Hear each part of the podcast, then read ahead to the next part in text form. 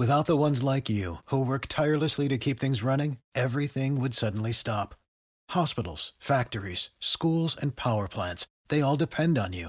No matter the weather, emergency, or time of day, you're the ones who get it done. At Grainger, we're here for you with professional grade industrial supplies. Count on real time product availability and fast delivery. Call clickgrainger.com or just stop by. Grainger for the ones who get it done. You're listening to DraftKings Network. I mean, this is a sport that's on the precipice of irrelevance. The games are taking over three and a half hours. Playoff games are taking over four hours. Game's too long, too slow. Who cares? This is a situation where baseball's in trouble to begin with. The MLB is officially dead. Baseball is dead. Rest in peace. Uh, where, first of all, happy birthday, Dallas Braden. Yeah. Woo. Yay. Yay. Where is Yay. it? Uh, where is it? There it is. Yeah. oh, Yeah. All of all the grave diggers out there wishing Dallas Braden a happy birthday. He made it. Another trip around the sun. He won't take for granted that a Major League Baseball team wished him a happy birthday. Not really a Major League Baseball team, but some would say they're on the website. They're one of the 30. Absolutely a team. Mhm. Absolutely a unified front. They are a team. They are a team. definition They of wish Dallas. Braden a happy birthday. Uh, what is it, 45? Uh, nope, not even close. Okay. Not even close. But I am officially out of my 30s. Wow. How's that Yeah. feel? Yeah, the big 4 0. The Mm. big four. I feel great. I feel great. I feel Yeah. like a 21 year old stud, like I said, you're Just a 21 year old stallion, full of energy, full of life, Mhm. you know? And the best part about birthdays, Jay Hay and I were talking about this a little earlier. Best part about birthdays talking Jay is uh oh oh so uh, hey are you uh, uh, be careful there uh but it's, it's the messages you know it's it's the uh, the folks that are reaching out Yeah. and uh i got i got a great i got i got a great message some great exchanges I like. i, I tell you like, on like i said it's it, it's almost like you don't want me to get get the tell the story i mean i What do can shift gears if you'd like What do you mean? What story? Yeah, I mean, I'd fly my guy down here to do me sometimes. I was I was reached out to by um again, I've I've got an incredible relationship with a lot of the ladies who are our listeners of our I'm attracted to a lot And- of different guys.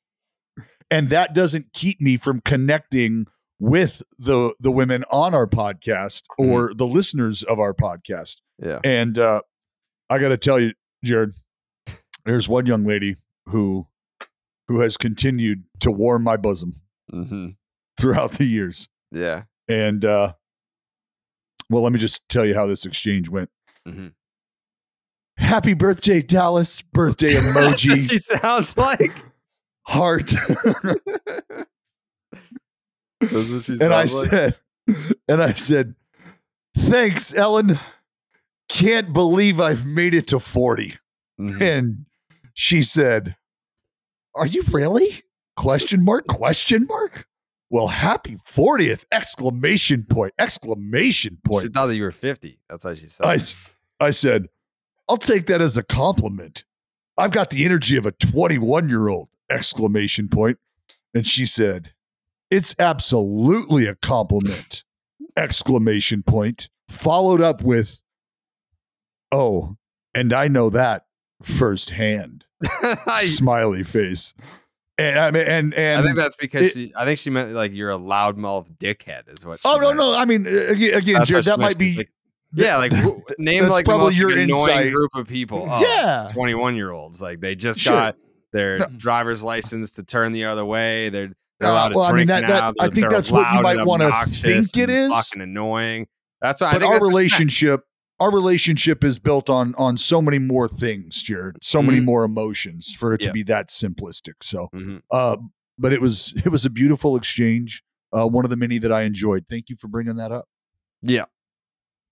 You're yeah welcome. and uh isn't it it might be a it might be a pinned tweet later. I just because it's one of those messages that moves you, you know? Mhm. To my, you didn't even wish me a happy birthday. Yeah, that's false. No, it's not. No, I'm pretty sure I wished you a happy birthday. Not this year. Um, I don't believe that. We can go. We can. I'll, I'll, uh, digitally. There's a there's a record of that. Yeah, there is. I don't think you did. I'm pretty sure I did. I'm throwing the challenge flag. You want to make a bet on it? Absolutely. All right, Jersey bet. yeah, done.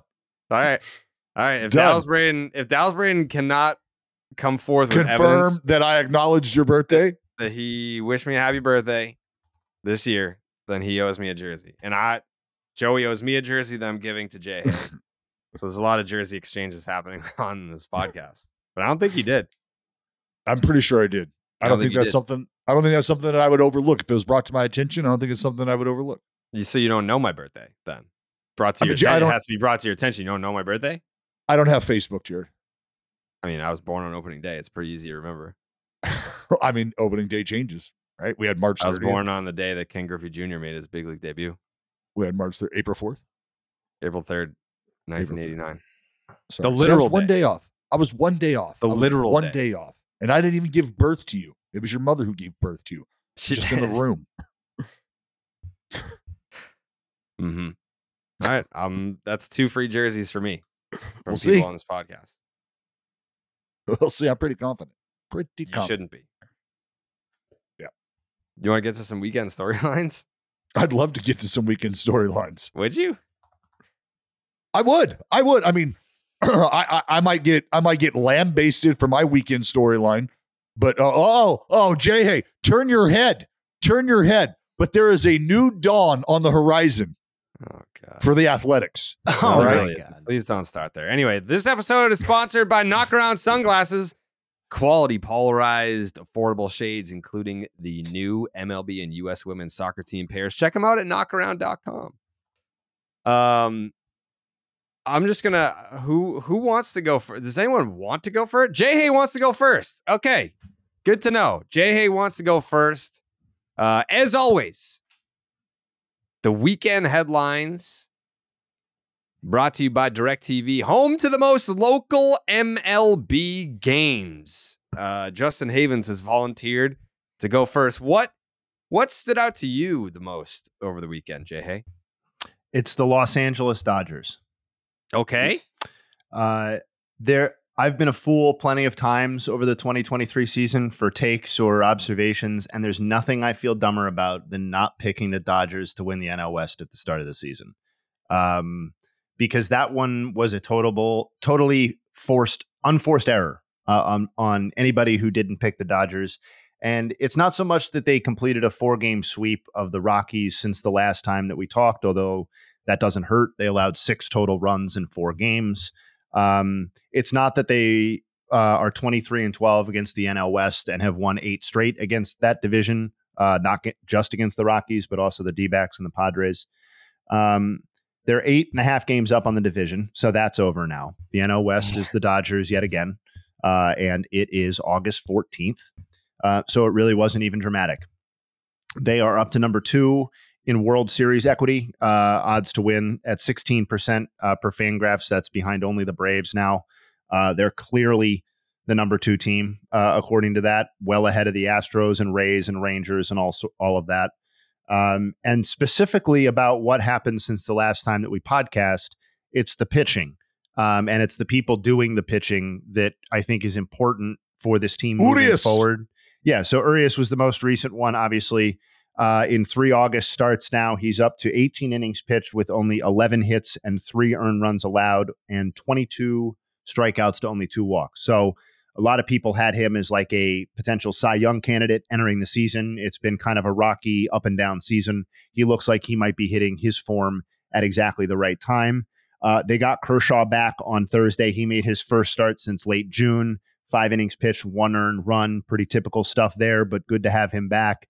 And then maybe the most interesting uh, is something that we talked about on this podcast and, you know, suggested was a real possibility, which is that Lance Lynn looked like a totally different pitcher once he got to the Dodgers, and Lance Lynn looks like a totally different pitcher now that he's with the Dodgers. 18 innings pitched, 13 hits, uh, only four earned runs, a 22 to four strikeout to walk ratio in, the, in those 18 innings, and that included his first start without a home run allowed since the last time we podcasted. So it, it's the Dodgers. Uh, they're to me, we can debate whether they are as good as some of the peak Dodgers teams of the last couple of se- last decade or whatever. But relative to the rest of the league, they may very well as be as dangerous uh, to win the World Series as they've ever been.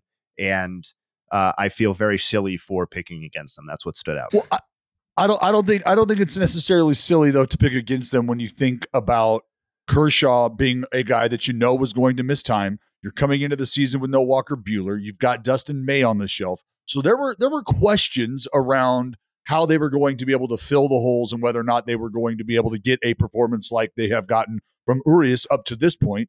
And so I, I'm with you because it just feels like the Padres have continued to linger and tease you when you start the season anew and it's fresh and it's zero zero across the board. Everybody's in first place. You'd like to think that at some point in time, that team is going to get their shit together. And it just never happened. And the Dodgers just continue to do what organizations that can create their own depth and create their own resources do. And that's get to a point where you just keep plugging along and kicking the piss at everybody.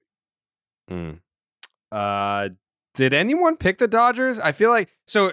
To Jay Hayes' point, like Joey picked the Dodgers. Okay, Easily. fair, easily. Uh, I think on the other side of things, right after what the Padres did this past offseason, if the shoe was on the other foot and we all picked the Dodgers because of history and not the Padres because of for whatever reasons, if the Padres were eight and a half games up right now and we all had the Dodgers, we would all be sitting here being like, man, I feel really stupid for not picking Yeah. the Padres. Like, how did we not see it after the offseason that they had and all that? Like, why didn't we buy into that? So, I mean, it is what it is. Obviously, like the Dodgers are just they're a been there, done that type team. Um, you know what? I'm gonna go next. I'm gonna go next because there's one individual that certainly deserves uh, a lot of credit for. Dallas had one good day of work. This individual had one 20 minutes worth of good work, but it was something to behold if you were watching it live. Said Mully. And the pitch home. In on line to center field and deep. Mullins is back. He's at the wall. He leaps. And Cedric made the catch. He did it. He did the impossible. Cedric Mullins took the game tying home run away from Ty France. This was in the ninth inning to take So away nasty. the game, no, game tying home run in the ninth. And then he comes up in the 10th in a tie game, 3 3, and does this. And Mullins drives this one into right field. That's a fair ball. That is deep. That is out of here. Cedric Mullins robs a home run. Cedric Mullins hits a home run. And the Orioles are back in front. You kidding me? Cedric had this is probably the greatest two half innings I've ever seen a player have. He brings a home run back, hits one foul, and then comes back and hits a two run homer to get the Orioles a two run lead. That's the type of game that has like the 55 year old dudes being like, all right, so explain war to me. Because if that's not one win, I don't get the stat. Okay? He robbed a home run. He hit a home run. He won the game. That's one win. How is that not worth one win? I don't get it. That's the type of game where people get really confused about wins above replacement. Said, I mean, hey, plus minus. It's a simple. It's simple. It's simple math. yeah, it's simple math. Yeah, yeah. That's how I look at it. it's simple math.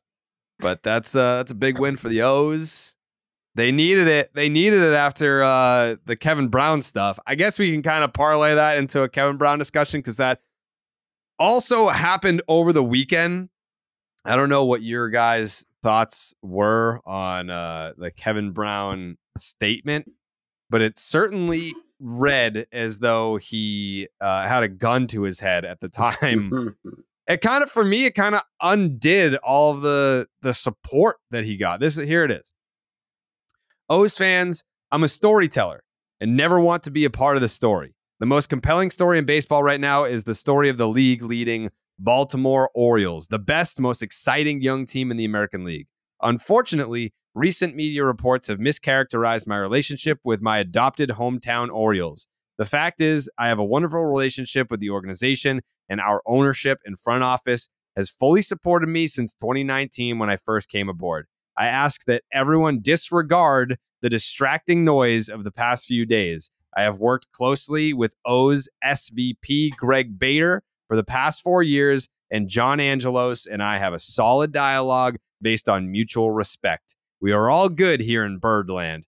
I am proud to be an Oriole and call Baltimore home, and there is no place in baseball I'd rather be now and for the long haul. Go O's. Holy shit. So, I mean, I've never been that- more concerned for Kevin Brown. right? Like, I mean, clearly, clearly, this is just like a hey, please, dude. Like, we'll give you we'll give you a 50k bump if you just put out a statement saying that everything's all good and this is just a big misunderstanding. Sure, no problem. Like that that statement. There, under no circumstances is that genuine from the heart or the truth. Like now, all the broadcasters that went out on a limb on their own baseball broadcast, they were like, "Hey, this is fucking bullshit." Like the Orioles are treating Kevin Brown. Uh, it, it's unacceptable. Uh, it's it's unnecessary. It's embarrassing for that organization. I can't believe that they would do this. They're acting like a dictatorship. And then because of the groundswell of support that Kevin Brown got from all fans and broadcasters alike, he's reinstated. I mean, they, they he was suspended indefinitely uh, for, for for essentially doing nothing. But then he gets brought back, and not only does he get brought back, but he comes back with this statement that I don't know was probably prepared by someone at like a PR firm or something, and it's to take the heat off of the Orioles. But like, no one's gonna buy that. Like, there, I don't know what PR firm said thumbs up to this, but shame on that person for not having the sense or the feel to realize that all this statement does is make people angrier because you're asking the dude that you unjustly suspended to now be a human shield for you. What would you actually have Kevin Brown do?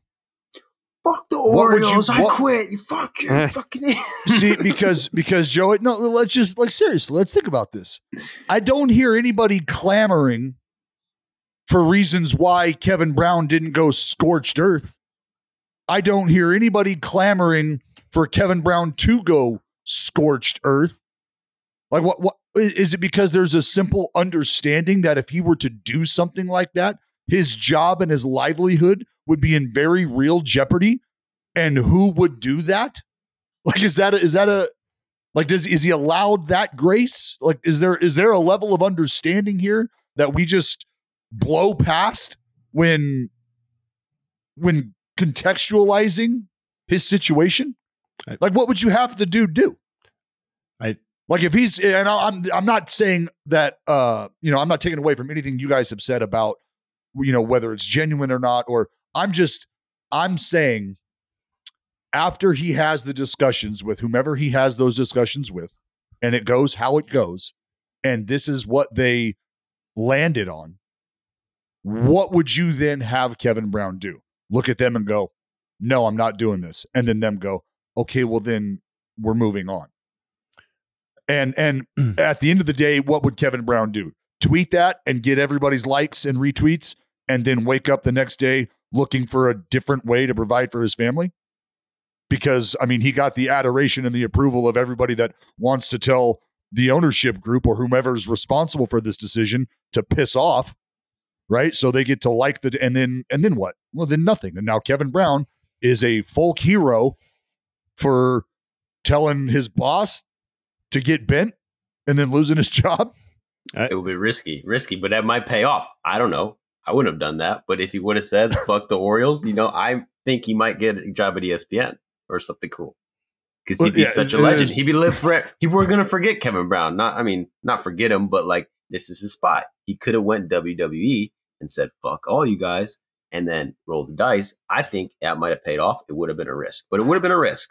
Would have been a, I- definitely a big risk.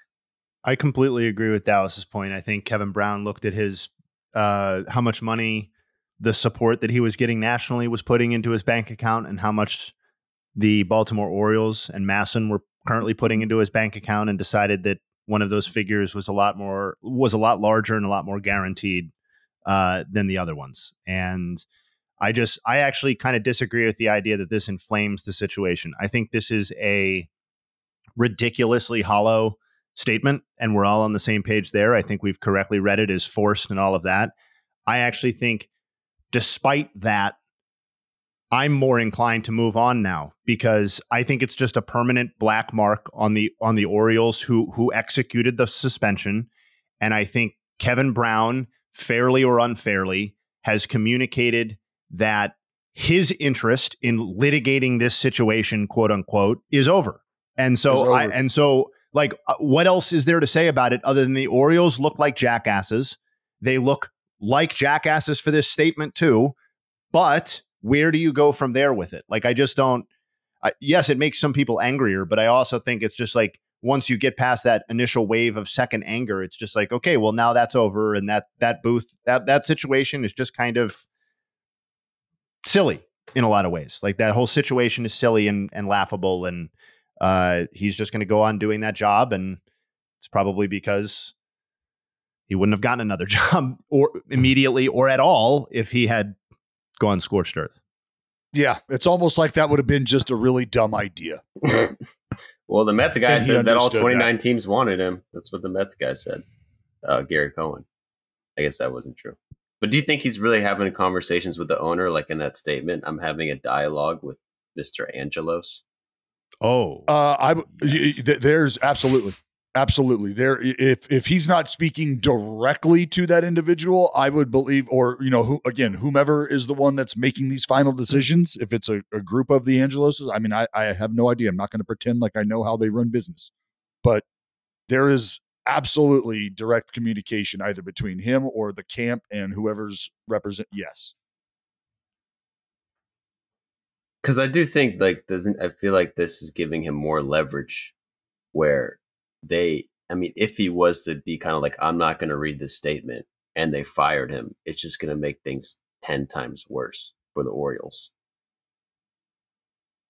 Yeah, but again, where does Kevin Brown land at the end of all that? Great. Now the like here's the, then to Jay Hayes' point, like the idea of of being so far removed from public opinion where it affects you in your daily life, like you know CEOs and and owners of you know gajillion dollar companies and uh, like they're they're to a man they are hmm. unaffected by the social goings on. They, they, they're you know what I mean. I don't want to call them uncancelable, but like the idea of social media taking them down and getting in the way of how they were like that's not a thing for them. They don't care about your opinion. They're They- no. Seems like they do if they're telling him he can't read off a fucking stat that says they lost 10 games in a row or 10 series in a row. Seems like it kind of does, in some ways, rub grinds the gears. No, uh, my my point is they are folks are more than willing to control that narrative publicly and not not care that you have an opinion about it and they'll do what optically needs to be done to just move on. And they're unaffected. Al- Also, the reality is is that there are 30 MLB broadcasting jobs, basically, right? And while it's nice 30. for the Mets broadcast to say that every team would want Kevin Brown, I think it's equally likely that uh, no ownership group or who's ever overseeing the adjacent broadcast unit would necessarily go through the the the prickly nature of hiring a guy who ruffled one of the other 30 teams um, if they have a, a candidate who's maybe 85 or 90 percent as good as Kevin Brown. I think that's a risk that Kevin Brown would be assuming, and it would be a big risk if he did go down that path. Which isn't to call into question his talent or or whether that's right, but I think that's a practical nature when you have a very contained like market basically, which is what Major League Baseball announcing and sports announcing. Yeah, rem- re- remember there's no union. There's no union for broadcasters. Doesn't work that way. Let's start one. Let's start. It starts now, Dallas. We got to come together, bro. You got to fucking text Kevin Brown, dude. I'm going to say some shit on the broadcast tonight, but you got to have my back, man, and we're going to quit together. And Yeah.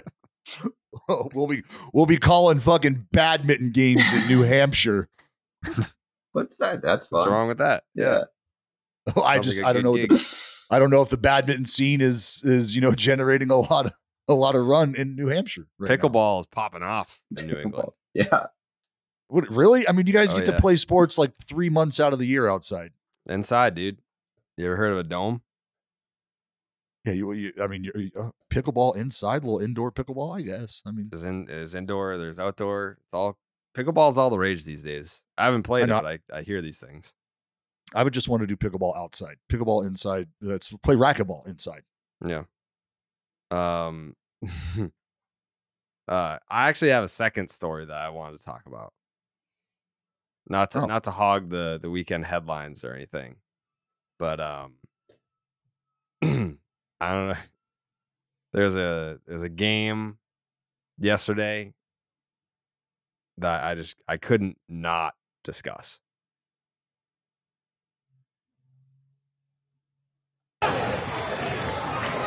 Three two again. Downs up the middle. Nats win. Nats win. The scrappy Nats have done it again. They've done it again, the scrappy Nats. Down five in the bottom of the ninth. They score six, runs, in the bottom of the ninth. Six runs And in the Jeter bottom of the Downs' his first hit as a national. First hit as a wins the national. ball game here today. Former Red Sox prospect Jeter Downs with the dagger in DC. What a game that was. Holy shit. What a series. What a Why are you- series. Why are you watching a Nats game? Jeter Downs, dude. Former Red Sox prospect Jeter Downs. Yeah. I mean, the Nats 2019 World Series champs. Hmm. That's That's a big wild. game. That's a big game on a Sunday. Did It was it? a game on a Sunday. It was, It a, was game on a Sunday. It was a game on a Sunday. Yeah, that was I can tell you. I can tell you right now. The uh the cough button. They're gonna need a new one in in DC. Can you uh speaking of baseball broadcasting, can you take us through No. the I- ninth? nope. Like your emotions? What were you feeling up there? Well, I I said it right as soon as I could feel the snowball start to work its way down the hill. I, I said, you know, I said one thing you have to be aware of. You have to remember whether you believe it or not. You're bringing in high leverage arms late in the ball game without the leverage attached to it. Sometimes things do not just go the way you'd like them to go. Mhm. And believe it or not, I started to paint the picture how, you know, there's a difference. Like any spring training game you get in is just not going to feel the same, even as a regular season ball game in the late summer, even if you don't have much to play for in terms of a division race or postseason berth or blah. Said those outings just feel different. The last three outs, I went into what we all understand about the ninth inning, and it just Mhm. continued. That snowball continued to to roll downhill. There was nobody that was melting the snowball. Six run ninth. Holy fuck.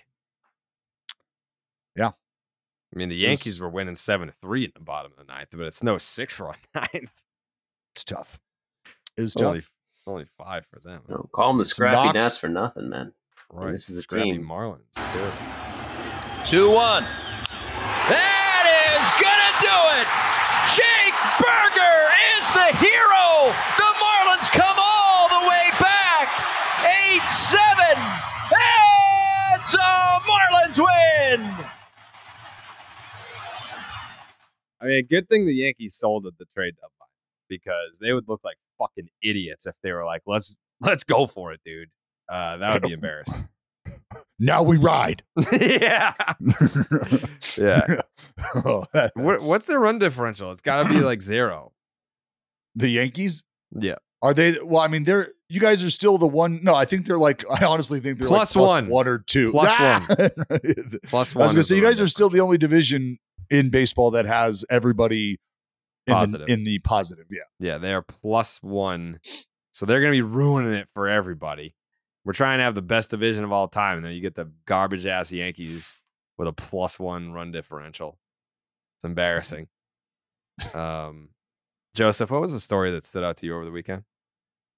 Uh, to me, I, I, you know, we talked about the Dodgers and that division, but the series between the Diamondbacks and the um, Padres was, I mean, the Diamondbacks they lost nine in a row, and to break that streak against the Padres kind of just makes both those teams look really bad. You know, like because I mean the Diamondbacks have been on a freaking uh, you know I mean they're seven and twenty since the All Star break. I think people have kind of just like tuned them out and not said like what the fuck like guys we we, we thought we had something here, but the snakes got cold and it, to have them get back against the Padres another team that's been so disappointing is just kind of like yeah not good. Mm-hmm. Well, I mean, what are they back? They're only they're only back in terms of being within striking distance of the wild card. No, they're right? not I mean, ba- they're that's not their back. that's They're their They're back. 12 about- and a half back of the yeah, Dodgers. I was just going to say they're they're crazy. they're two weeks out of first place. Like Well, they're, that's they're not. They're back. two and a half back in the wild card. Yeah, wild They're card el- conversation. We can have that el- conversation. They're eligible, but to say the Diamondbacks are back, I, they got to get more back.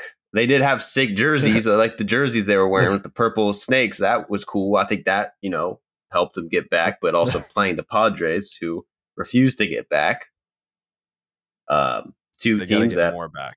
these two teams are not back. and, you know, we're telling how good the Dodgers are. The Dodgers are really good. They're killing it. But like to get an eight and a half re- lead like this, there was a lot of losing that had to happen between the Padres and the Diamondbacks, who are just uh, disappointing me. And, and I, I like good baseball. When I don't see good baseball, I get pissed off, and I see something like that, and I, I just want to. I need to bring it up and hold people accountable. I don't know what is happening. When I don't see good baseball, I get pissed off.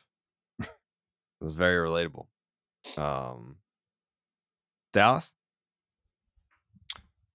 You might want to bash what happened yesterday in in uh, wherever the hell we were. DC. I don't I don't care. That's fine. There there's a lot of A's fans who do listen to what we talk about here. Yeah, no, and they, uh, they large contingency of A's fans. and and they should know that it is a very exciting time to watch guys like Lawrence Butler come up and just start to give you glimpses of what the future looks like.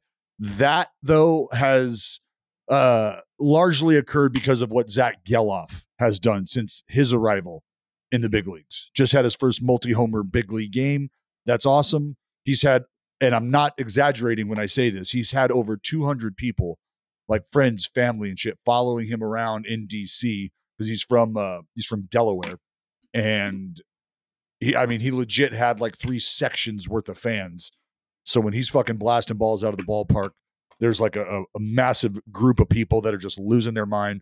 But watching the impact that he has had on just a young group of players, I think you're starting to see their personalities come out, and it really shine through even in a even in a horrible series sweep. Because there's no doubt about it, you could have won each and every one of those games, and you ended up losing each and every one of those games. But the exciting part is watching Zack Gelof enhance the uh, the the game of a guy like Nick Allen, watching Law Dog come up, Lawrence Butler, his first big league knock, double off the left center field wall. It was fucking 110 miles an hour off the bat, almost hit it through the wall. Uh, that that dude's going to be a beast. So I'm I'm excited about that. That was my storyline. Even in a shitty series sweep, I was still able to see the light. Is Law Dog his real nickname? Law Dog.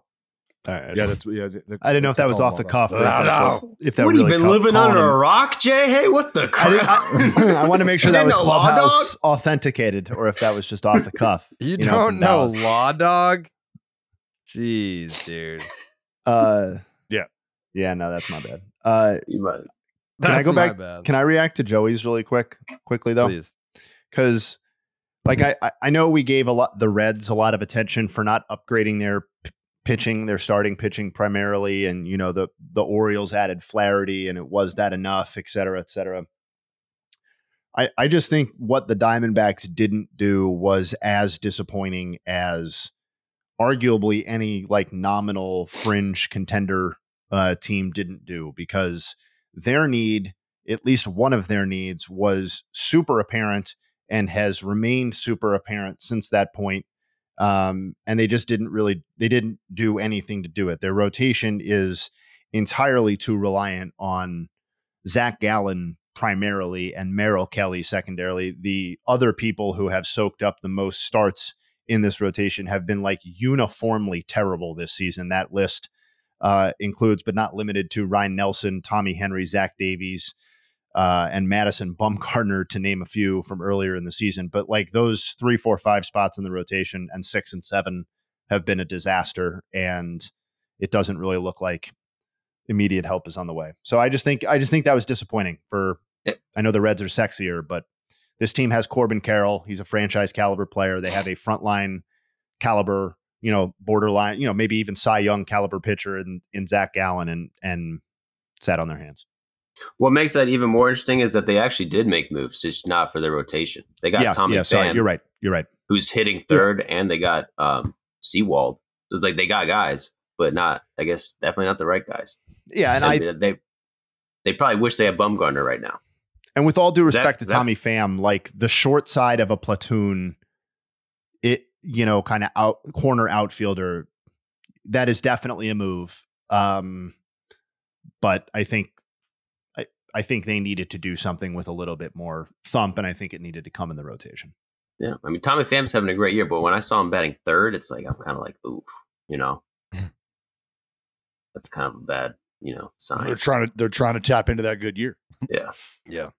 Yeah, I'm surprised. I'm pri- I'm surprised that Joe didn't go the uh, absolute demolishing beatdown of the New York Mets this past weekend. What they had a good, they had a good, they had they they they crushed us yesterday. I mean, they got. They, I was. I think people are kind of you know writing off the Mets right now. It seems like, and Yeah, but that ball club I saw last night on Sunday Night Baseball, and the you know mm. the bright lights to come what was. Saturday? Game one, 21 to three. Yeah, like I said, yeah, it was a day game. It wasn't the bright lights doubleheader. It could be tough to, you know, wake up early, one o'clock game. But let's just focus on Sunday. They won. Yeah. They Net- did win. You know, they they padded their lead. Now they they're a half game up on the Nats for fourth place. So Mhm. moving forward, I think the Mets are feeling good. You know, good about their chances. And Yeah, we could also talk about Matt Olson just absolutely fucking blasting baseballs. Yeah. What is he up to? 43? 43. 43, 43. leads Major League Baseball. What he hit two in the, he hit two in one game the other day, right? he hit two on Saturday. Yeah. Uh, hit another one for good measure. And that, the one that he hit last night, that made it a one run game, right. Joe? yeah, Yeah, that made it a one run game. Um, yeah, three, either three or four home runs over the weekend. three home runs this weekend. six RBIs, four walks, and a freaking seven hits. Damn. So you don't miss Freddie Freeman at all now. I mean, hey, I don't miss him, man. But it's crazy to think because Freddie's having like an MVP cali- caliber season, and you see that, and you're, Yeah. I, I, I, you see him do that, and you're like, damn, man, oh, we had Freddie back, and then your brain does a, well, who do we have now? Oh, Matt Olson, the guy who leads the league in homers. So it's like, eh, hey, you know, we replaced him with a with a great guy. Thank God for Matty O, because if we replace Freddie with with like pretty much any first baseman in the league right Yeah. now, I would be like, fuck, like what if we had Freddie? But thank God for Matt Olson. Thank God for Matt. Olson. I can't think of another example in the game of baseball where a team has traded or lost a player in free agency and immediately replaced them with someone that was like just as good, if not better. Well, I mean, we can look no further than Mr. Pena winning the fucking ALCS Yeah. MVP Well, and then the World Series MVP after Carlos Correa left. No, for sure. But that happened the second year after Correa left. This is um, we're talking about Correa leaving town when Yeah. Correa signed for a billion dollars for the contracts Yeah. and didn't play for any of them. And yeah, Pena slid in and was like, "Yo, I can be that dude. I got that dog in me." Yeah. I guess like it's I guess that's probably like the closest example, but it's still not a perfect example because they both suck this year. Yeah, no, I mean, but just the, the fact that both players, one leaves and he's still doing his thing. And then the guy that comes in allows you to almost forget about the other dude who's having an MVP fucking caliber season. Yeah. Like that doesn't think happen of it this a lot. way. If the Red Sox replaced Mookie Betts with Julio Rodriguez, it still wouldn't be a perfect example because like of the down year that J Rod's had. Right. But I mean, they replaced him with Alex Verdugo. Ooh, I, I have one maybe. Jay Hay? It's not perfect. Uh because I would argue neither of the players are quite as good as either of these guys are playing right now. But when the Phillies signed and then moved Jim Thome to make room for Ryan Howard. Oh, Oh, okay. That's a good one. Thank you. Yeah. And it's right there. They, they got the Astros example, you got the Braves examples, and the Phillies examples. The three best franchises in the history of Major League Baseball. Wow. They just we It's just all do it about them different. fills, boy. It's all about the DraftKings parlay too that we do here with Baseball's Dead. Uh, Dallas, this is for you. Actually, you know what? You can probably help me on this one. A bantamweight battle for the belt is going down during UFC 292. Uh, what is Sterling's first name? Aljamain. Aljamain Sterling and Sean O'Malley will Mhm. fight. Sugar for the Sean, title baby. Sugar this Sean. Saturday. Will the current champ keep his crown, or is it the challenger's time to shine? Get your bets in on the DraftKings Sportsbook, the official sports betting partner of UFC. New customers can bet just five dollars to get one hundred and fifty dollars in bonus bets instantly. Uh, Dallas, who do you like in this fight? Fuck, man. I mean, Aljamain is an absolute beast. He, he I mean, he, he's he's high level. Um, although I got to man, Sugar Sean has been talking about the work he's been putting in. I just watched him fucking choke out Takanori Gomi guillotine uh in a no gi match. So I mean, Sh- Sugar Sean is a fucking weapon in his own Wright, and the dude is a striker. Like both these dudes, it, it, it it's going to be a fucking. It's there's going to be fur flying. It is going to be a dog fight. So I I think I almost kind of man I I just I want to lean Sugar Sean because the dude gets real baked. He is the fourth right brother. Um. So I I- part of me wants to lean Sugar Sean, and the fact that he just fucking slept Takanori Gomi, who's an absolute pride legend, um, makes me want to lean Sugar. Hmm. Okay. He's Download the. DraftKings Sportsbook app right now. Use the promo code Jared J A R E D. New customers can bet just five dollars on UFC 292 to get one hundred and fifty dollars in bonus bets instantly. That's this Saturday only on the DraftKings Sportsbook with the promo code Jared. Gambling problem? Call 1 800 Gambler. In Massachusetts, call 800 327 5050 or visit gamblinghelplinema.org. In New York, call 877 8 HOPE NY or text HOPE NY. In Kansas, call 1 800 522 4700. On behalf of Boot Hill Casino and Resort, 21 plus in most eligible states, but age varies by jurisdiction. Eligibility restrictions apply. See DraftKings.com slash sportsbook for details and state-specific responsible gambling resources. Bonus bets expire seven days after insurance, opt-in, and 10-plus leg requirement for 100% boost. Eligibility, wagering, and deposit restrictions apply. Terms at sportsbook.draftkings.com slash baseball terms. Uh, all right, it's time for another baseball is dead parlay where I automatically get it right, and we see if the rest of the dickheads on this show can match my energy. Um, Sarah, the winning bet for me is Corbin Carroll two plus total bases. That's a that's an easy one. um, the D backs are going up against uh, Chris Flexen tonight. 20 appearances, seven starts, a, a 792 ERA, and a 194 whip. So he's just he's struggling. And Corbin Carroll this year, fifth in the big leagues in slugging percentage against right-handed pitching, 567 slugging percentage. Only Shohei, Matteo, Julio Daniel Martinez, and Ronald Acuna Jr. have been better against right-handed pitching this season than Corbin Carroll. So it is Corbin Carroll two plus total bases. Mm. Dallas. Uh, well, I, I'm, I'm, I'm, I'm battling here. I'm battling here Yeah, because it's been a Max Scherzer. Yeah, we know, we know. I mean, it's been, it's been a week. It's been one week. Um, I like the Rangers plus 114 with the minus one and a half run. line. Uh, they got Scherzer on the mound. The problem is he's going against Patrick Sandoval, who's been throwing the piss out of the baseball lately.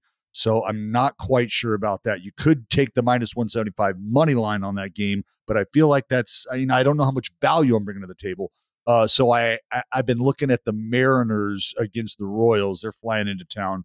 Uh, the Seamen have Logan Gilbert on the tit, and Brady Singer is on the bump for the Kansas City Royals. I think I like the Mariners money line in that game. Mm. Okay, Mariners money line. Joseph, Well, Clark shit. Oh, Clarke Schmidt. is, Clark um, shit, Clark yeah. shit, Yeah. Clark six and a half strikeouts. Taking the over.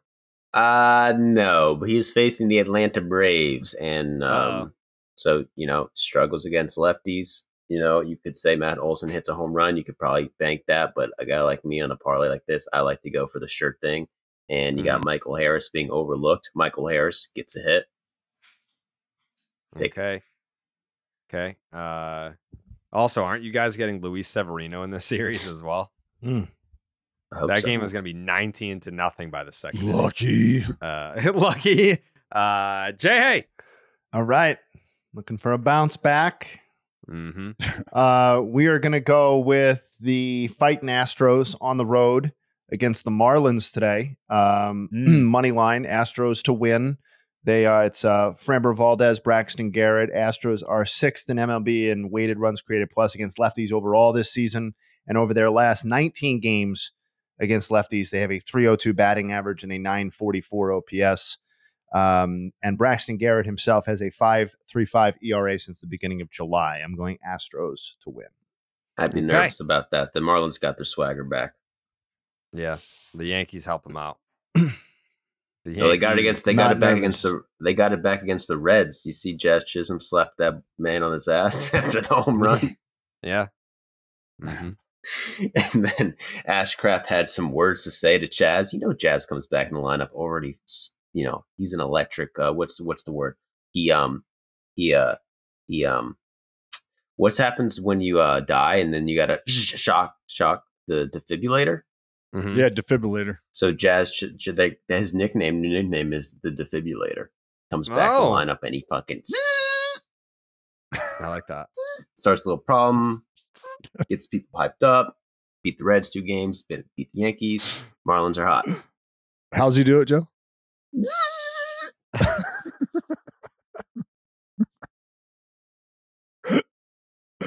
I'm so glad we have someone like Joe here to to do things that make high people laugh. Like no one else is Whoa. laughing at that besides Whoa. Dallas. No, several people just rewound that and listened to it again. They're baked too. That's all good. uh not to bring the vibes down, but I feel like I feel like we at least have to hit on the Wander thing, right? We got to at least acknowledge that that's happening. Uh, uh, yeah, I think so. Yeah. I mean, there's there's a lot of details that I think still probably need to be hashed out. There's Right. a lot of information and context that needs to be added to the situation. I think, but uh, I, I think on the surface, you just look at it and you can you can assess that this is not a great situation. No, uh, pretty s- pretty serious allegations regarding uh, Tampa Bay Rays shortstop Wander Franco. Uh, if you haven't seen or heard about them, type in his name on Twitter. You'll find out pretty quickly what's going on over there. But Jeff Passan tweeted late last night. What time was this? Like eleven thirty Eastern PM. Tampa Bay shortstop Wander Franco did not travel on the team plane to San Francisco, where the Rays will start a series with the Giants tomorrow. Sources tell ESPN. The Rays earlier said MLB is doing, quote, due diligence concerning social media posts from earlier today about Franco. MLB is looking into the social media posts and is yet to verify the information. This, er, this early in the process, without confirmed facts, Franco could be uh, placed on the restricted list or administrative leave. The Rays, when asked about Franco not being on the plane, declined comment. So, uh, this is uh, one of those situations where, because I remember, I remember uh, when the Trevor Bauer stuff happened, that I was getting shit from like people in my life being like, "How are you gonna stay silent? how are you not saying anything about this? It's like the news just came out. Like we like you can tweet whatever you want, but when you have a show and a platform, you have to wait for all the information to come out before you Correct. comment on something like that. Uh, obviously, we weren't going to not acknowledge it, but we don't have all the information. Um, Jeff Passan, as far as I know, uh, is the only reporter to like officially acknowledge it. Right? Did anyone else acknowledge it? Uh, I haven't I haven't seen anything. No, I mean just just different different outlets, you know, different papers. Yeah. But yeah, no, no, like I haven't seen anything from Buster Olney. I haven't seen anything from Ken Rosenthal, you know. Yeah, I mean, it's obviously a very serious story with very serious implications if the information ends up being confirmed. Um, so it's something that we're gonna put a pin in. We'll circle back when we get more information. But for now, uh, yeah, that seems like a, a very not good situation for both Wander Franco and the Tampa Bay Rays. Who what what was that contract? 177 million? Was it more than that? Yeah, no, it was, uh, that's that's like what it 189, I believe. 182. Look at that. There you go. 11 year 182 could be worth up to 223 million. I'm and I'm reading this on amny.com. Um and they have they have the Rays statement. Did you read you didn't read the Rays statement, did you? Uh, I think I saw a tweet about it. Maybe. Yeah, the, the Rays statement says during today's game, we were made aware of the social media posts that are circulating regarding Wander Franco. We take the situation seriously and are in close contact with Major League Baseball as it conducts its due diligence. So that was the Rays' statement on the matter. And uh, this report reads that on his Instagram live, uh, Franco denied the allegation, saying, They say that I'm in public with a little girl, that I'm running around with a minor. People don't know what to do with their time. They don't know what they're talking about. That's why I prefer to be on my side and not get involved with anybody. End quote. Hmm. So again, this is coming from amny.com. Uh, Joe Pantorno, it looks like. Yeah, I saw him. I saw him doing an Instagram live, but it was all in Spanish. So that's the, that's the problem with this stuff is like all this stuff is coming out in Spanish and like getting it over to the English, you know, to the media. I think it's like harder to get information on it. I had no idea it did Instagram live. yeah, did an Instagram live, and he didn't seem overly concerned about the situation because Jose Siri was like dancing in the background. What? Just was not overly concerned. I don't think so. Uh, we'll circle back when we get more information. Uh, as of right now, that's all we got. Uh, and I'm sure that we'll have some some clarity in the coming days. Uh, did you see this Kowloon story, Dallas? No. What? Mm. What happened? What, what Uh, happened? Is Kowloon okay? Let's start there. Kowloon is okay.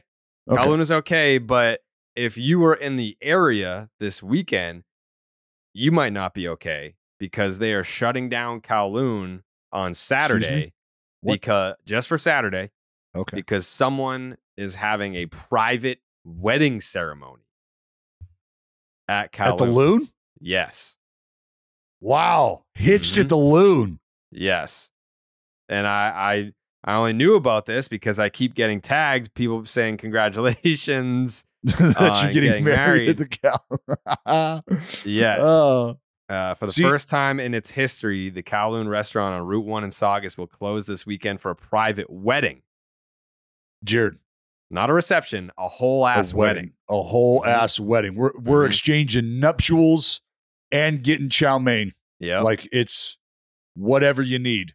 That's that is that is fabulous. You know, you know you're missing the boat on something. Do you, do you realize what we could be doing across the land if you would just become a become a brother of the cloth with me? An ordained minister? Yes. So I, I've been asked to do that a couple of times. Yeah, you need to you need to get ordained so we can travel the globe and bring holy matrimony to baseball fans. Yeah, I mean, I I I will say that I've definitely been asked, and there was one point, maybe it was, I think it was the 2020 spring training where we were supposed to go to Florida, and then it it didn't happen. I think Mhm. I was supposed to marry two people down in Florida, but then we didn't mar- end up going. I mar- I married uh I'm I'm 1 and 0. My, my I'm one is- and zero. My record's one and zero. Uh-huh. Um, so I mean, it's a that's a pretty stellar winning percentage. We're Yeah. gonna start there. Uh, but yeah, exchanged nuptials um with with a group in the Oakland Coliseum. So I got to Oh. got to marry them at the ballpark. That's awesome. Yeah, I mean, I'd be interested. I feel like I feel like I'd do a good job at that, but I just want to make sure that I look good while I'm doing it, which is where Indochino comes into play. For sure, they'll take care of you. Looking sharp all wedding season. That shouldn't be an expensive thing.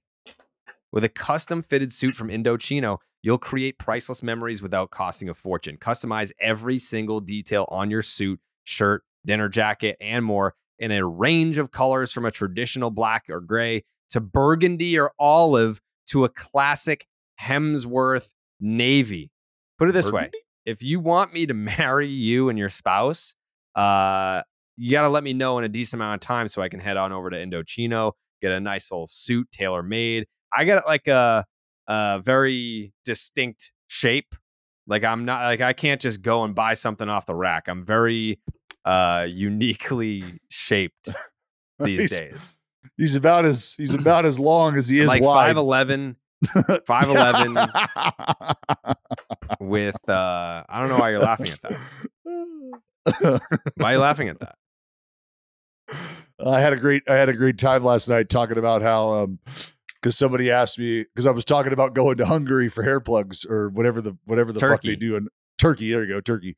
And uh and they're like, that's ridiculous. And I was like, almost as ridiculous as wanting to get metal rods planted into your legs. And they're like, they're like, is that even real? Who would even go to that extent? And, Yeah. and I said, hey, you know what? Don't There's judge. market. Right. Don't Yeah, judge. There is a market. There's a market out there. Uh, just like there's a market for suits, but you better choose Indochino because every suit is made to your exact measurements and you can customize every single detail. Create a suit that fits for you and your style perfectly with options for fabrics, lapel shape, custom monograms, statement linings, and more. They also have tuxedos starting at just $579. Why rent when you could buy a custom tux that you can rewear for years to come? Indochino also offers completely customized fitted shirts, casual wear, and more. Get a superior wardrobe personalized to your style and taste without the luxury price tag. They're always adding new pieces and options so you can stay on trend and in style. Explore their relaxed yet refined approach to spring suits with their new spring fabrics. RSVP, knowing that you've got the perfect look all wedding season from Indochino. Go to Indochino.com, use the promo code DEAD, D E A D, to get 10% off of any purchase of $399 or more. That is I N D O C H I N O dot com, promo code DEAD. um, yeah, there are a couple of uh, a lot of drama stories on the episode today, or especially over the weekend.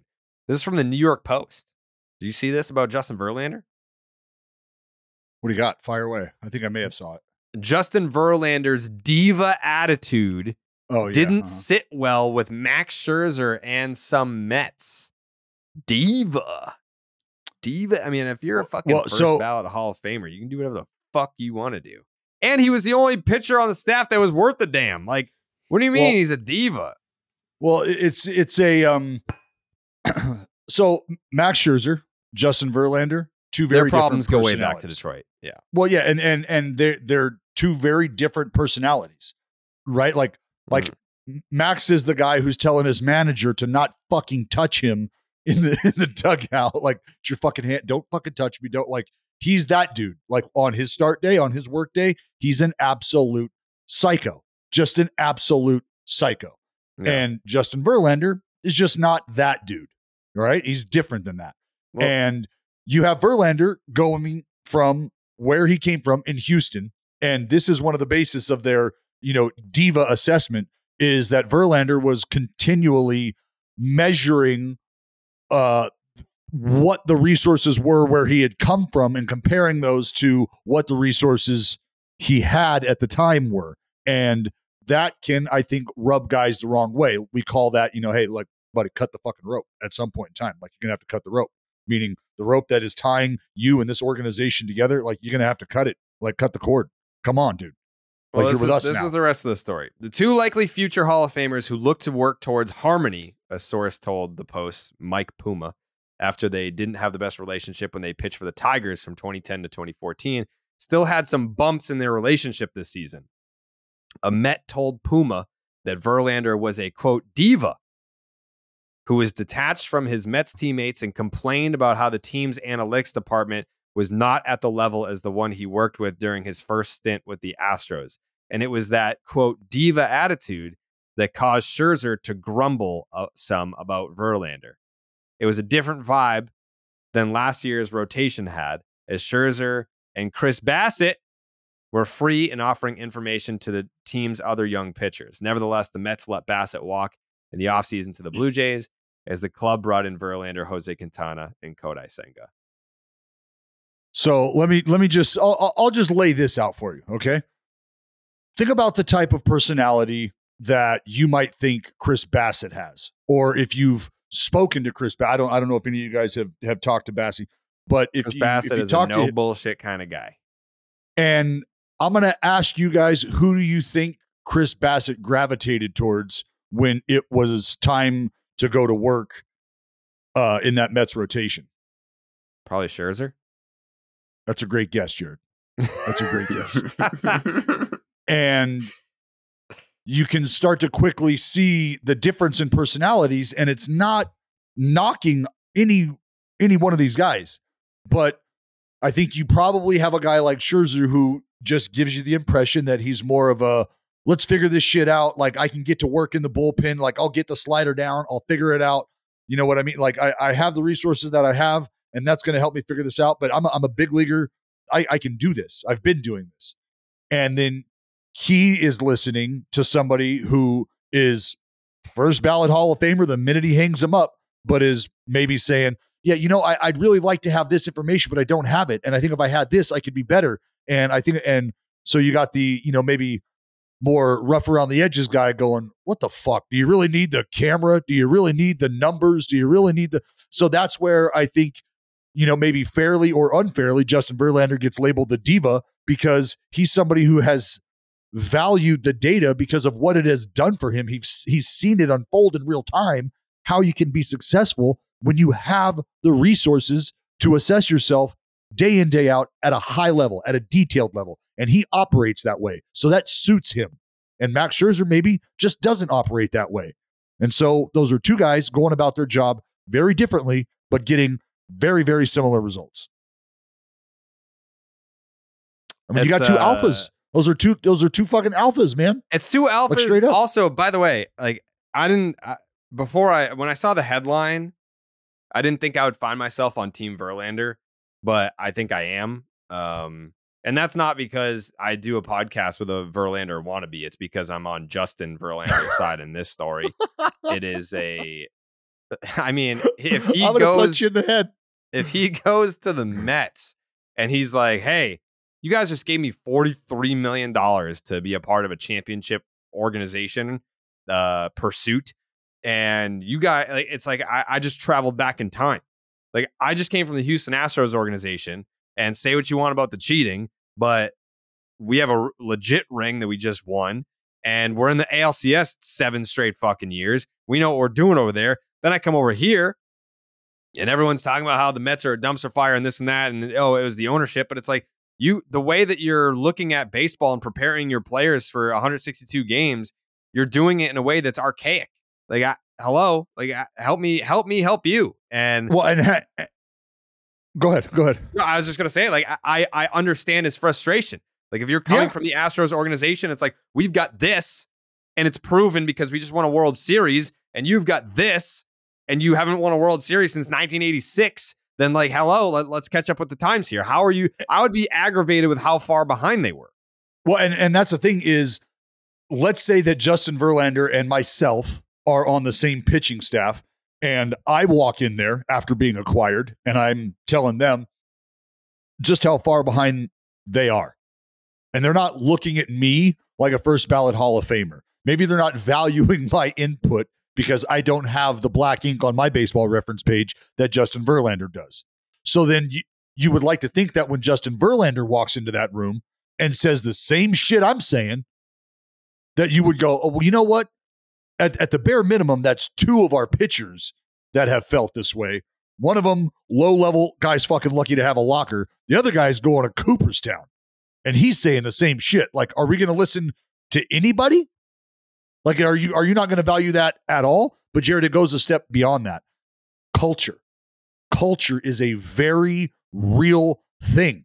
It can make up for the lack of talent. It can make up for the lack of resources, but it can also enhance to another level. When you've got a lot of different people all pulling in the same direction that have the same priorities and that are messaging the same way from the kids in A ball to the big leagues and everywhere in between. And the idea is just about getting them better and maximizing them.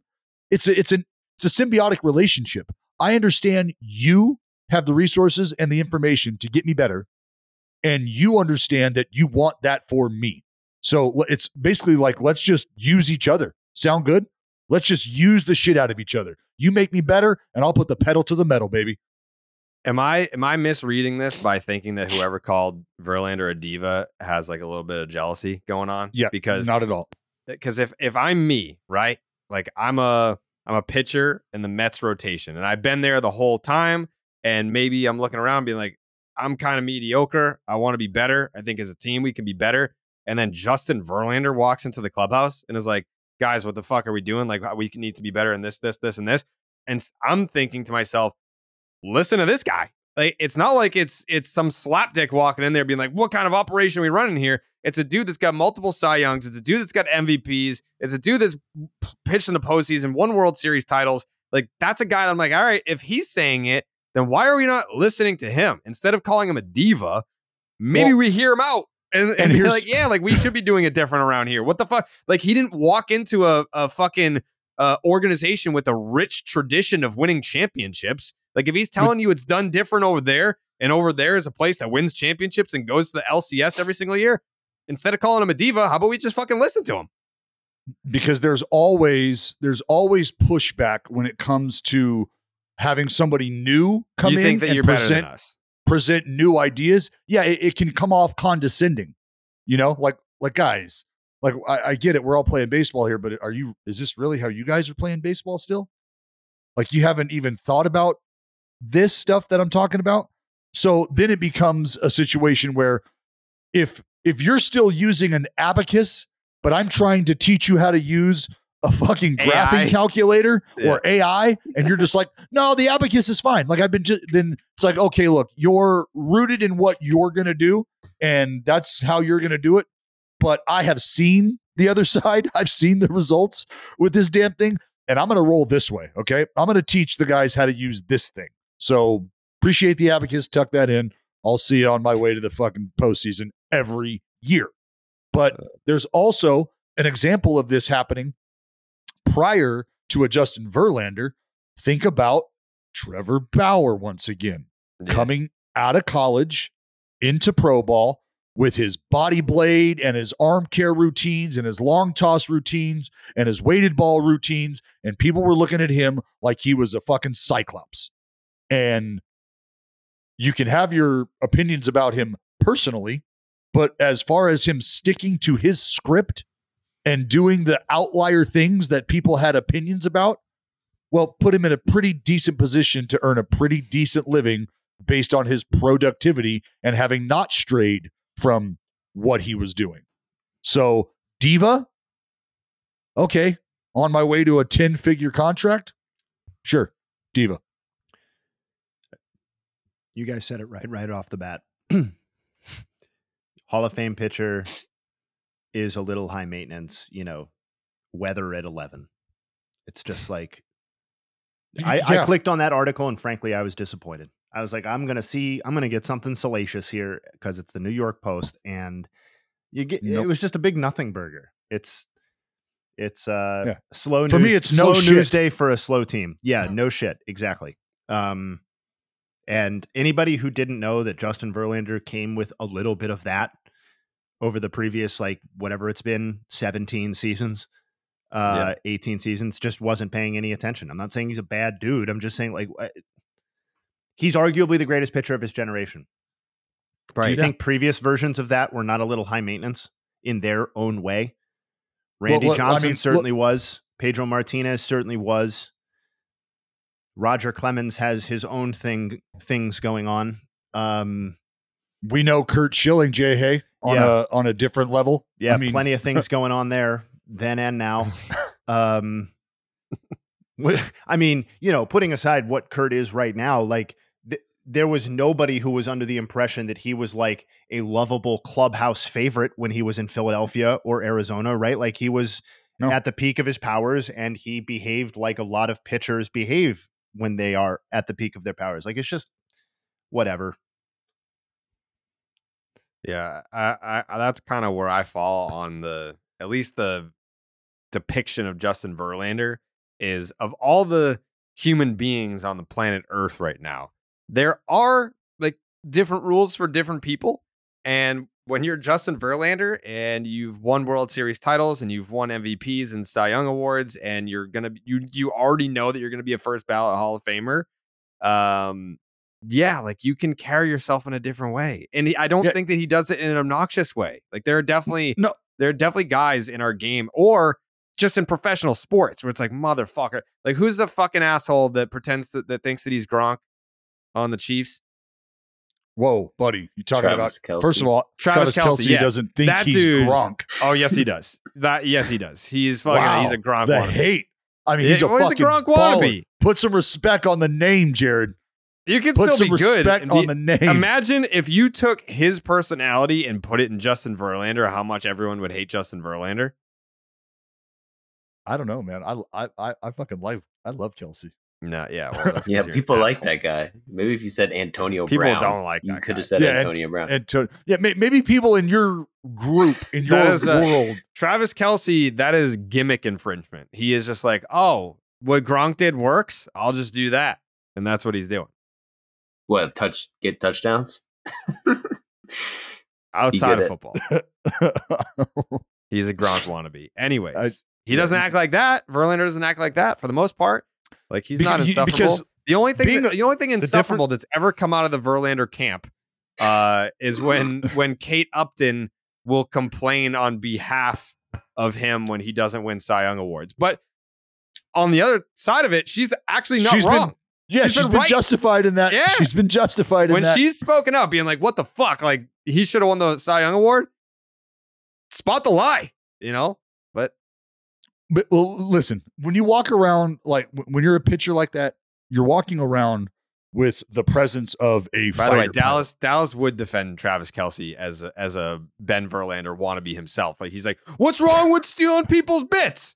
What's what's wrong with being with taking on someone else's gimmick?" But go ahead.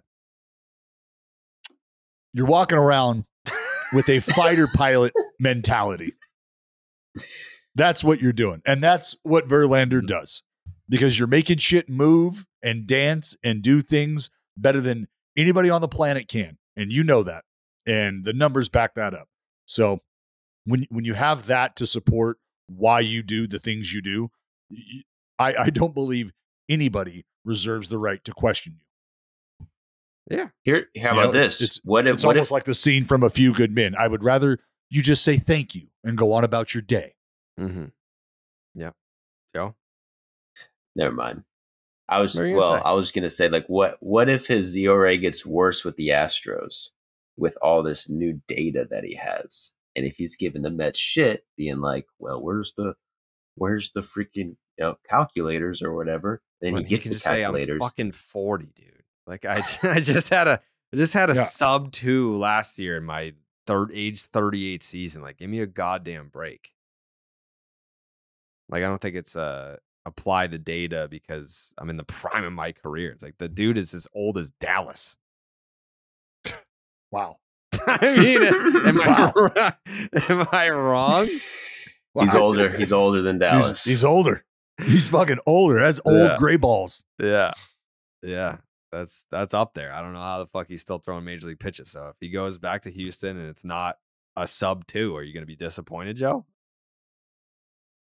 Uh, me personally, I yeah, I would be. No, I wouldn't be disappointed. Okay. Right, If I You, was you him, can live with be. him just aging gracefully. yeah. Yeah, is that Like, if- okay? yeah. You good at that?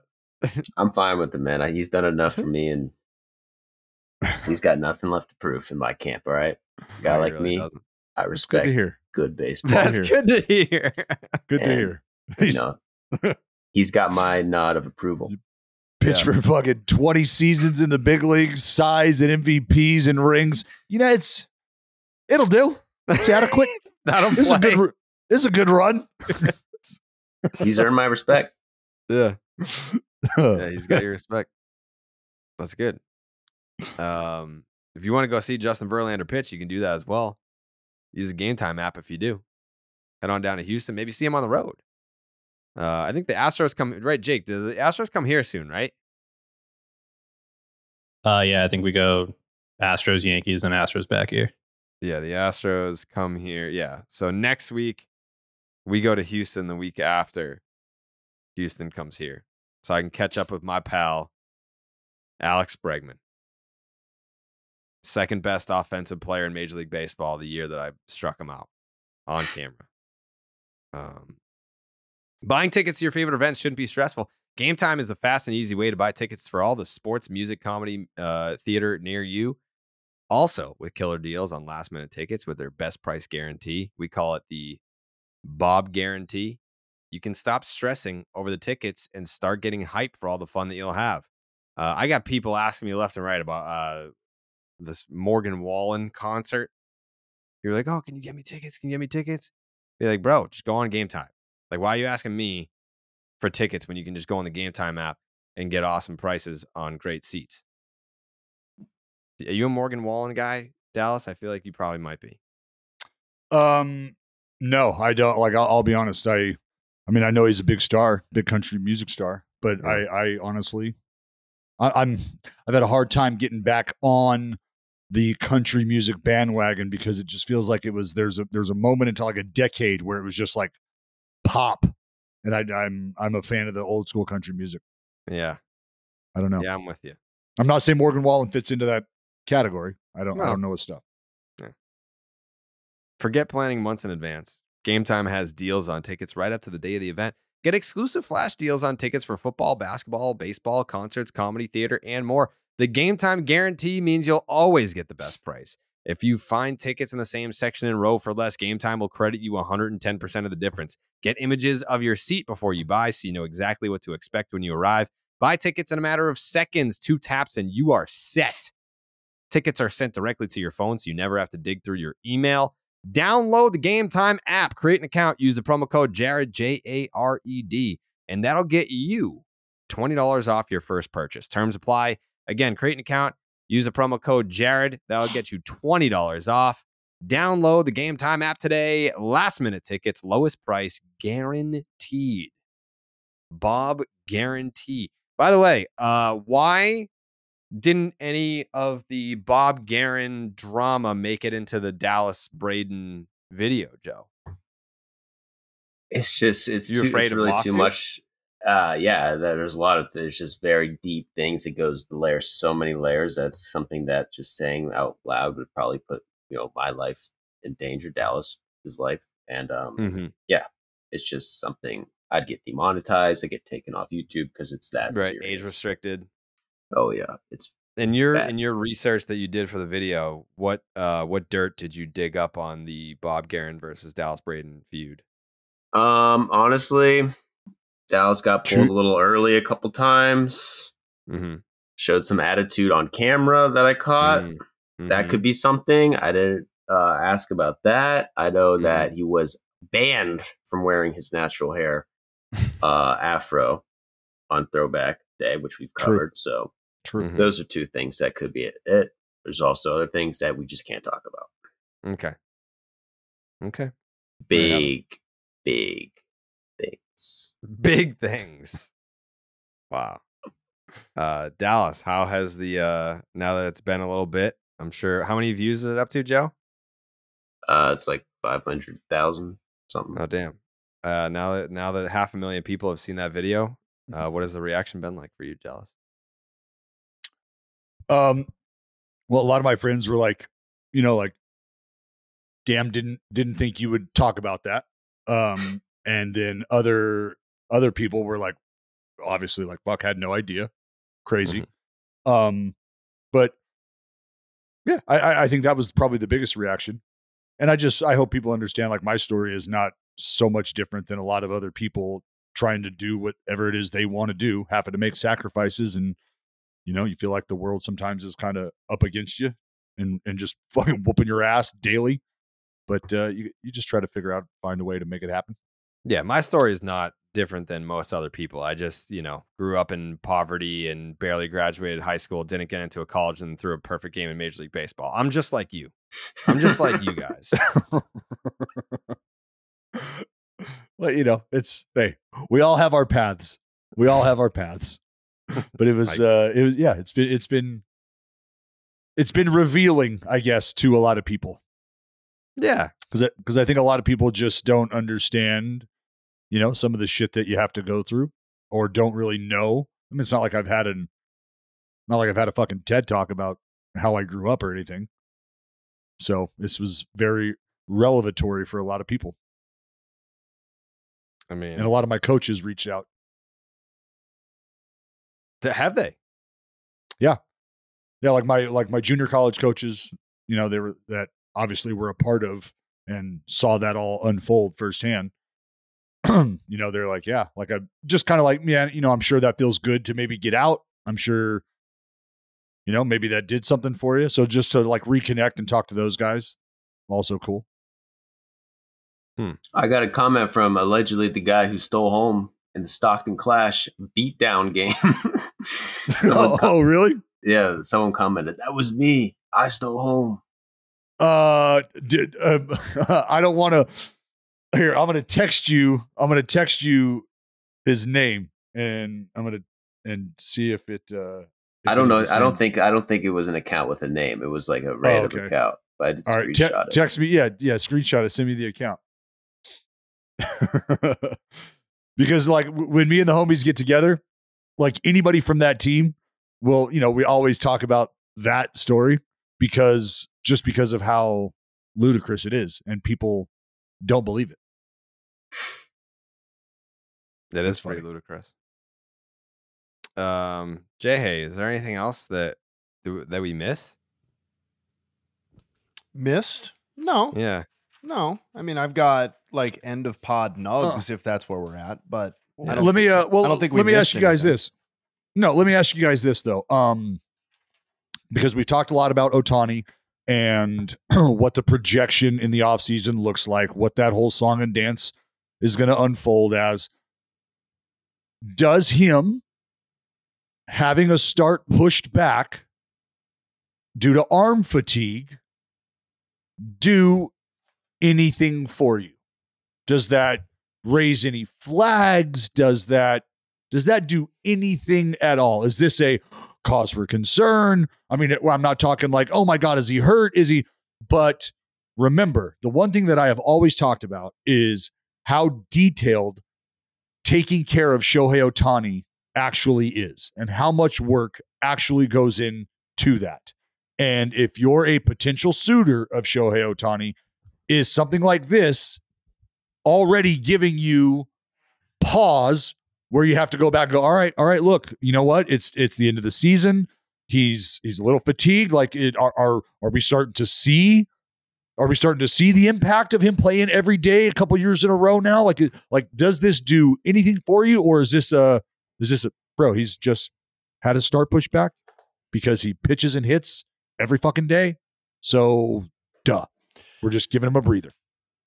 To to me it's a noth- it's close to a nothing burger and like in the era of when pitchers would give you 200 or 220 innings a year and that was your expectation out of a frontline guy maybe that maybe that is a different conversation but in an era where you can be the best pitcher on your team and throw 140 to 160 innings in a year um that coupled with the fact that my immediate reaction when I saw that was not a reflection on Ohtani, but a reflection on once again how thin the margin for error was for the Angels in their decision to go for it. Because not only was it resting on Ohtani so heavily because of his greatness that any sort of sidetrack was going to throw them completely off. And it just so happens that this Ohtani sidetrack happened after their playoff odds were already kind of dead and buried.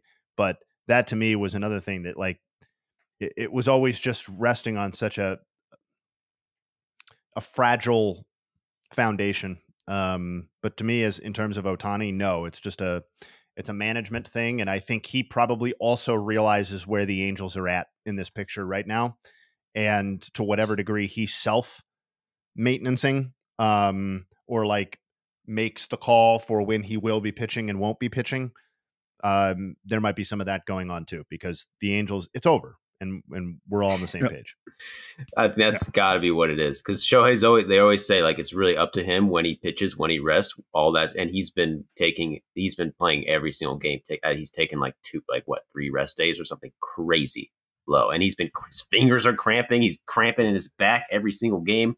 And it's his like I- legs was uh, there, there was a couple weeks ago where he, I mean, bases loaded, and Ohtani did not hit because he had cramps in his legs. But that Joey's point to me is a great reminder because when I in when Shohei Ohtani was going to be a permanent pitcher and a permanent hitter, I always envisioned more off days coming for him on both sides. Both sides. I thought he'd take more Mm-hmm. off days hitting, and you would just see him f- four or five days a week, and you would you would have more starts skipped throughout the season. And the fact that he has done that less and less frequently as the years have gone on, and particularly on offense, I don't have the numbers in front of me, but it seems like the man is playing not only when he pitches, of course, but he's also playing the day following pitching, I think way more Mhm. than he used to. And Yeah. so, Yeah. like, if if you sign him to a long term deal and you have Shohei Ohtani under an eight or ten or twelve year pact, then yes, maybe you come up with a plan that is a little bit more prohibitive when it comes to his single season usage, right? Or his usage pattern throughout the season because it's now your investment. We also have to remember that the Angels were going for a playoff spot with Ohtani's contract expiring. So, to some degree, their priority was probably not now, but was maximizing their opportunity to win baseball games right now, right? And the team that signs Ohtani will be balancing the five or six hundred million dollar investment that they've made with the priority of winning baseball games in May, June, or July of a given season. I mean, every time you hear Ohtani get interviewed, and he says it constantly, like, "What's your goal?" He's like, "I just want to stay healthy." He says that nonstop. That's like his like seems to be very important to him, and he's pitching through all this shit when they're competing because I think he's been tired and still pitched through it. But now it's like pretty obvious they're not making the playoffs. I could see that decision being made. Like, I am freaking tired Oh, as yeah. fuck. I should take And a his- day off. And there's no reason not to. It's not. It doesn't his- seem like his- it's like he's got a fucking bad shoulder that might need surgery, so he's got to miss a start because it, I don't think it's No. that. Abs- no, it's it's no, not at all. That's why I posed the question because I know that this is Shohei Ohtani going. Look, hey, the the the, the scoreboard says what it says, okay. And the reason that my health is paramount to me is because I am two players in one, and I am so impactful that if I'm just not feeling great here, it impacts two players. It doesn't impact just one; it impacts two players. So my health has to be prioritized because if I'm healthy, I help any team get that much closer to a World Series championship. So, and, I also get that much closer to signing a billion dollar contract. And just as a secondary like fallout, this is where paying the price that they did for Lucas Giolito becomes doubly painful because the expectation when you're acquiring Giolito, forget winning the World Series or winning playoff games, is that he will be to making postseason. six to eight high leverage starts for you down the stretch of the season, if not more, if not 10. And the reality is, is that if we're gonna if we're gonna reduce it to is this guy pitching or playing in games that quote unquote matter in August and September? The answer is that they acquired they paid a price to acquire a frontline pitcher to pitch in games that pretty much won't matter now. And they got what, two or three starts out of Giolito? Two, I think two before their odds Two. were so low that th- they were rendered an afterthought.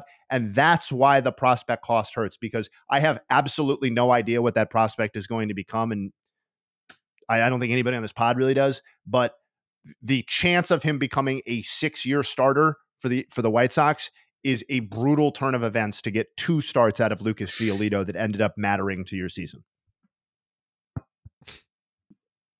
Hey, when it happened, we all said it. It's a risk. We're pumped.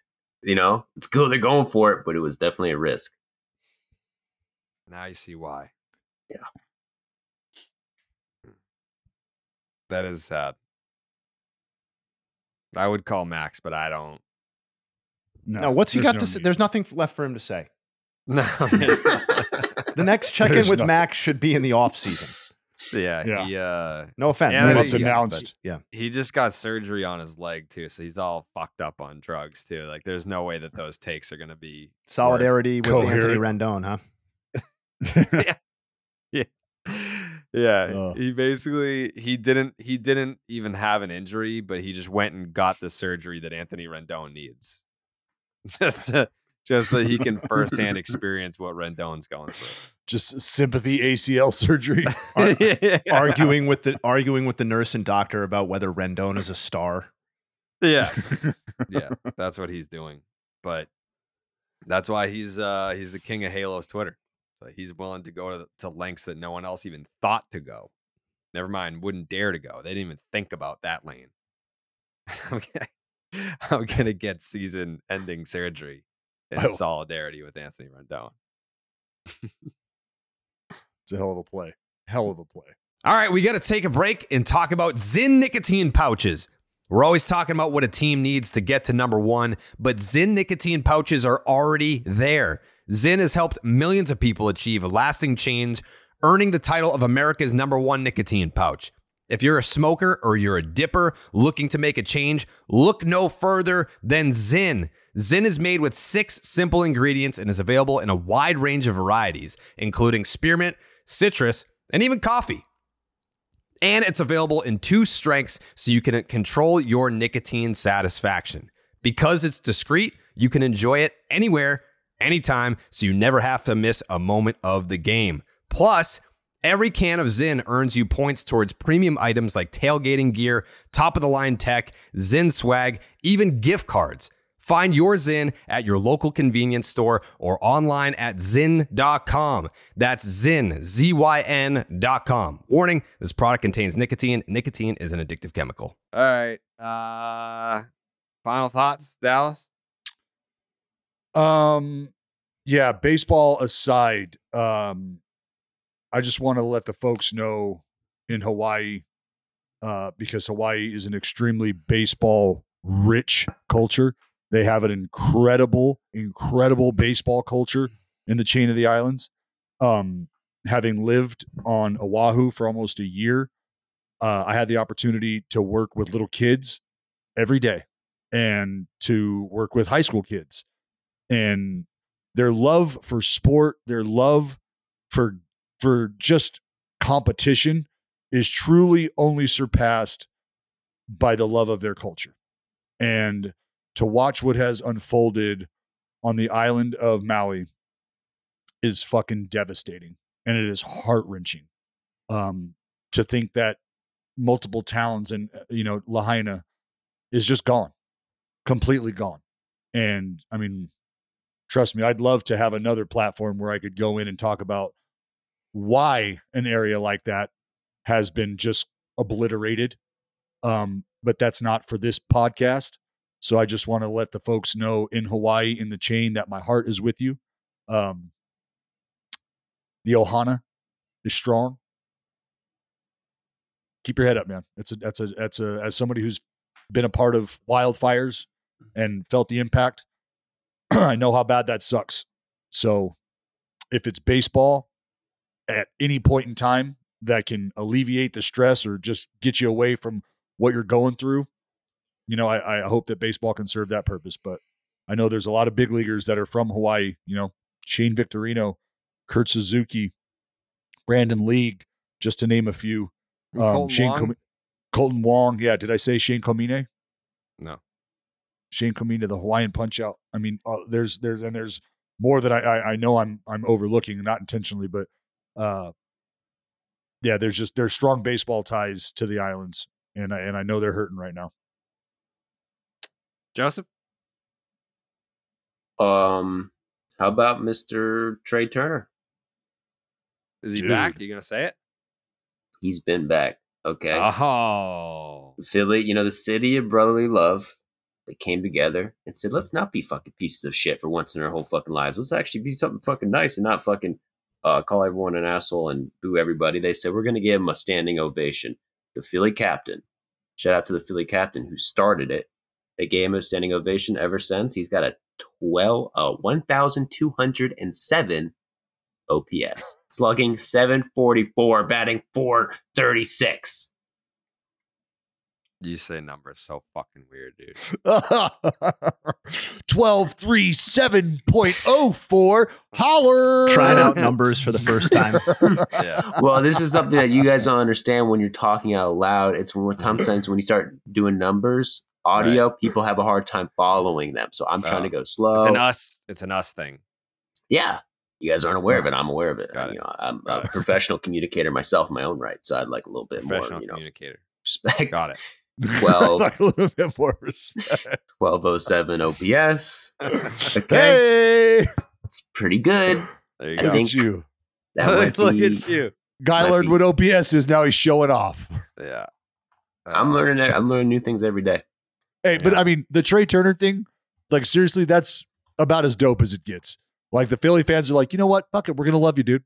And he says, "Thank you. I'm gonna hit a homer for you." And then he took out a billboard.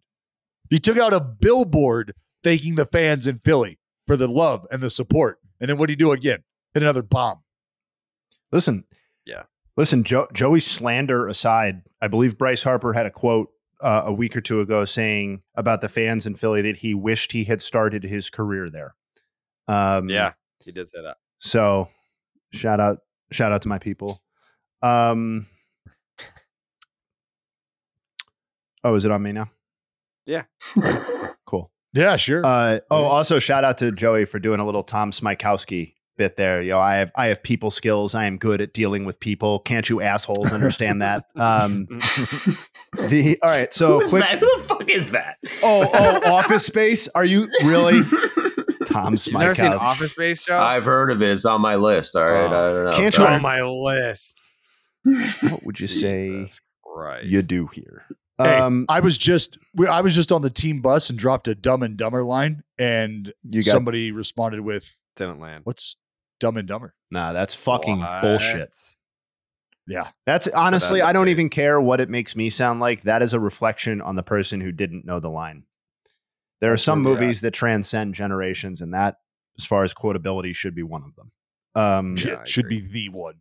yeah, I mean, really, elite of the elite. Uh, Both of those movies. Yes, I agree. Uh, all right, quick nug dump here. Uh, I know, you know, Jared probably doesn't want to hear this, but shout out to Aaron Judge, who uh, in 15 Judgy? I fucking in- love Judgy. What are you talking about? in 15 games since coming back and playing on one foot, you know, nine toes, whatever whatever the count is, he has a 910 OPS and a 453 on base percentage. So he's basically doing like prime Votto, prime Bonds on base percentage stuff um, while playing on one foot. Uh, that's the 10th highest on base percentage over that stretch. Um, so listen, he's clearly diminished. He can't, he's not hitting for quite as much power as he did beforehand, but the fact that he's back in the lineup and getting on base at a nearly 500 clip is, I mean, it's the only hope that offense has. Um, Jose, well, Jay, hey, yeah. I mean, you rarely see players stand on the base with two feet anyway, so it's not that big of a deal. wow, does he hit from the base or does he hit from home plate? Well, I just just wanted to let you know that that's that's all. Being on base with one foot not that impressive. I think I demon. I think I demonstrated my it. familiarity with the Everybody does bases and the pitcher's mound and the rubber when Jared took us out on the field. Um, I showed I was an expert there. Uh, Mhm. Jose Altuve, uh, since he came back, this I I know Jordan and all that stuff, but like Altuve has maybe been the best player in baseball since he came back from uh, the IL. In 75 plate appearances, he's hitting 406 with a 1.134 OPS, three homers, and six stolen bases. Um, and then uh, the Cleveland duo. I know the front office punted on the season. I know that they're down 60% of a starting rotation. But shout out to the people who are pitching in the starting rotation in their absence because Gavin Williams and Tanner Bibee have been like fucking awesome. and that continued over the weekend. Combined since the since late June, basically when Gavin Williams made his uh, his debut, they have combined for 110 innings with a 2.29 ERA over 19 starts. And for Williams, uh, for Williams specifically, his last two starts have shown a swing and miss that he did not through his first eight. Over his last two, he has 22 strikeouts and one walk in 12 innings pitched. That goes with six hits. So he's basically been borderline untouchable. And since that late June mark, Tanner Bibee has the second best ERA in Major League Baseball behind only Blake Snell. So the pitching factory continues. Um, and uh, while I think that's super encouraging for what it means for the future of the Guardians rotation and their ability to replenish, it actually makes me more angry uh, that they didn't uh, put something behind the 2023 version because it's actually possible that despite the absence of Bieber and McKenzie and Quantrill, that this team's rotation still could have been good enough to win the AL Central if they had been given a little bit of help and not actively subtracted from the team. Uh, final final point. I just want to call out the series. There are a bunch of series starting either today or tomorrow. Five by my count um, that feature teams with legitimate playoff hopes. Uh, Astros, Marlins, Orioles, Padres, Rays, Giants, Phillies, and then tomorrow starts Phillies, Blue Jays, and Brewers, Dodgers. So a lot of good action. Love that. Uh, I have a final thought this episode. Uh, shout out to the Bourne Braves, back to back Cape League champs. Uh, the Bourne Braves were, yep, yep. Where's the? They deserve a round of applause too. Back to back Cape League champion Bourne Braves. A lot of good players, future major leaguers come out of the Cape League, specifically the Bourne Braves, the first Cape League team to take me in, wrap their arms around me, treat me as though I was one of their own. And I could have been in another life. I could have been a Bourne Brave. But instead, I had the the honor of throwing out the first pitch for the back to back Cape League champs. So congrats to them. There were some fireworks last night in the championship game too. There was uh I don't know if you saw that clip. There was a gentleman hit a home run. Catcher didn't like it. There was almost a uh, a, A skirmish. fracas? Yeah, fracas. Yeah. Almost some dukes getting put up over there. Oh. Mhm. Can I back that up with a double final thought? Yeah, sure. Back that ass up, Jay. Hey, because I'm now seeing something that I had not seen before uh, on Twitter. And while I I am not going to defend Jeffrey Loria or his ownership of the of the Marlins, uh, did you see his comments on Derek Jeter? I did not. Uh, kind of not that important, really. But he said uh, Jeter came in and destroyed the ballpark. Destroying public art was a horrible thing to do in reference to removing the uh, the home run sculpture Home run. in center field. Yeah, it's his first And the fish first- tank. And the fish tank. Yeah, Loria's first com- uh, public comments uh, since selling the team sev- uh, seven years ago are available uh, for anybody interested. But he dishes on a bunch of stuff, uh, including uh, the horrible, horrible thing that Derek Jeter did, according to him. I agree with him. I 100% agree with him. It's the only Yeah. thing that mattered about that ballpark. And if you were going to be gaudy and Miami and the whole thing, that was the whole point of the home run thing. And now it's just a stadium that not many people go to. Yeah. No, Well, no fish. That they it was a pretty good turnout yesterday when they when they had that Okay, ninth inning yesterday. comeback. Marlins, hey Jay, hey, they're packing them gotta in be- there like fish sticks, Oh, Jay. Hey, Yeah. if they if you go back and look at that clip, the big time ninth inning No, comeback I'm not against the doubting New you. York I'm not Yankees, doubting Marlins fans Against were the going who? bonkers. Against the who? the New York Yankees. Okay. We'll, see, Ah. we'll see But what they their were attendance. Marlins fans. We'll see what Look their at the- attendance look goes at- back hey, to. Yeah, nope, Marlins nope, fan. Nope, nope. You gotta you gotta look at you gotta look at the crowd. You gotta look at the crowd. They weren't just Yankees fans that were filling up those seats. Those were Marlins fans watching Marlins baseball. I'll check the tape. I'll check the tape. Check the tape. Check the tape. Check the tape. They went bonkers. Jake's takes. Second to last in MLB in uh, attendance this year, ahead of only the Oakland Athletics. So last because they're not a real team. Right. Go ahead, Jake.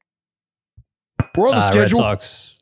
Red Sox heading down to DC to uh, face the scrappy Nats. I just hope they do a little better than the A's. yeah, yeah. Oh. I love how everyone in Jake's comments feels perfectly baked. yeah. Stayed in the oven for the exact right amount of time. Uh, Yeah. I am going to scrappy fucking Nats. assault two people the minute I see them. Scrappy Nats. that series that series starts tomorrow. So uh be on the lookout for that. And we will be back with more baseball is dead on Wednesday. Thanks for listening. Thanks for watching. And we'll see you then. We out.